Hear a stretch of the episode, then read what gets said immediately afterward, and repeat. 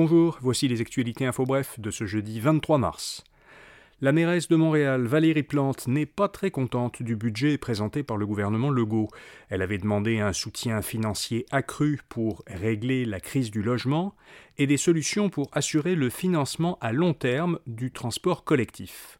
Et elle estime que Québec a choisi d'ignorer ces deux enjeux, donc crise du logement et transport collectif. Il y a quand même des mesures concernant ces deux points dans le budget, puisque le budget prévoit de construire 1500 nouveaux logements abordables, 191 millions de dollars par an pour accélérer la construction de logements sociaux qui ont été bloqués à cause de la hausse des coûts de construction, et 400 millions de dollars pour soutenir les sociétés de transport en commun. Caroline Saint-Hilaire devient la numéro 2 de l'Organisation internationale de la francophonie. L'ancienne députée bloquiste et mairesse de Longueuil a été nommée administratrice de l'OIF. Caroline Saint-Hilaire succède à un autre Québécois, Geoffroy Monpetit, dont le contrat n'a pas été renouvelé. Elle exercera cette fonction à Paris. La candidature de Caroline Saint-Hilaire avait été proposée par le gouvernement quelques semaines après que François Legault eut envisagé de la nommer déléguée du Québec à Barcelone, en Espagne. Le Parti libéral avait dénoncé ce qu'il considérait comme une deuxième initiative pour accorder un poste prestigieux à une candidate caquiste qui a été défaite dans la circonscription de Sherbrooke en octobre dernier. Le Canada a eu une croissance démographique record en 2022. Au 1er janvier de cette année, il y avait plus de 39,5 millions de personnes au Canada. L'immigration est à l'origine de presque 96% de la croissance enregistrée l'an dernier. C'est la première fois que la population a augmenté de plus d'un million de personnes sur une période de 12 mois au Canada.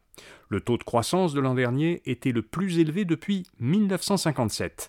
Cette année-là, de nombreux réfugiés hongrois étaient arrivés au Canada à la suite de la révolution hongroise de l'année précédente, 1956. Ottawa prolonge le programme de visa et de soutien offert aux Ukrainiens.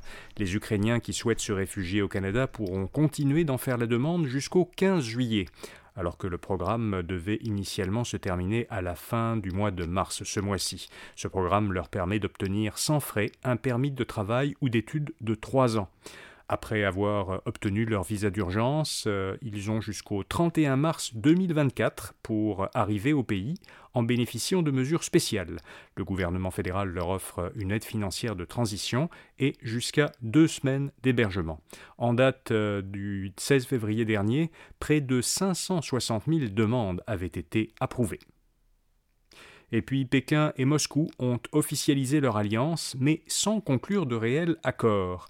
Lors de la visite du président chinois à Moscou cette semaine, Xi Jinping et Vladimir Poutine ont souligné la relation spéciale qui unit leurs deux pays. Ils veulent approfondir leur partenariat stratégique, selon une déclaration signée par les deux chefs d'État. Mais Poutine s'est contenté d'accueillir poliment le plan chinois pour régler le conflit en Ukraine, et Xi Jinping n'a pas dit un mot sur le méga projet russe de construire un gazoduc vers la Chine.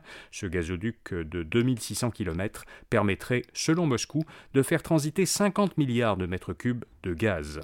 Voilà, vous savez l'essentiel.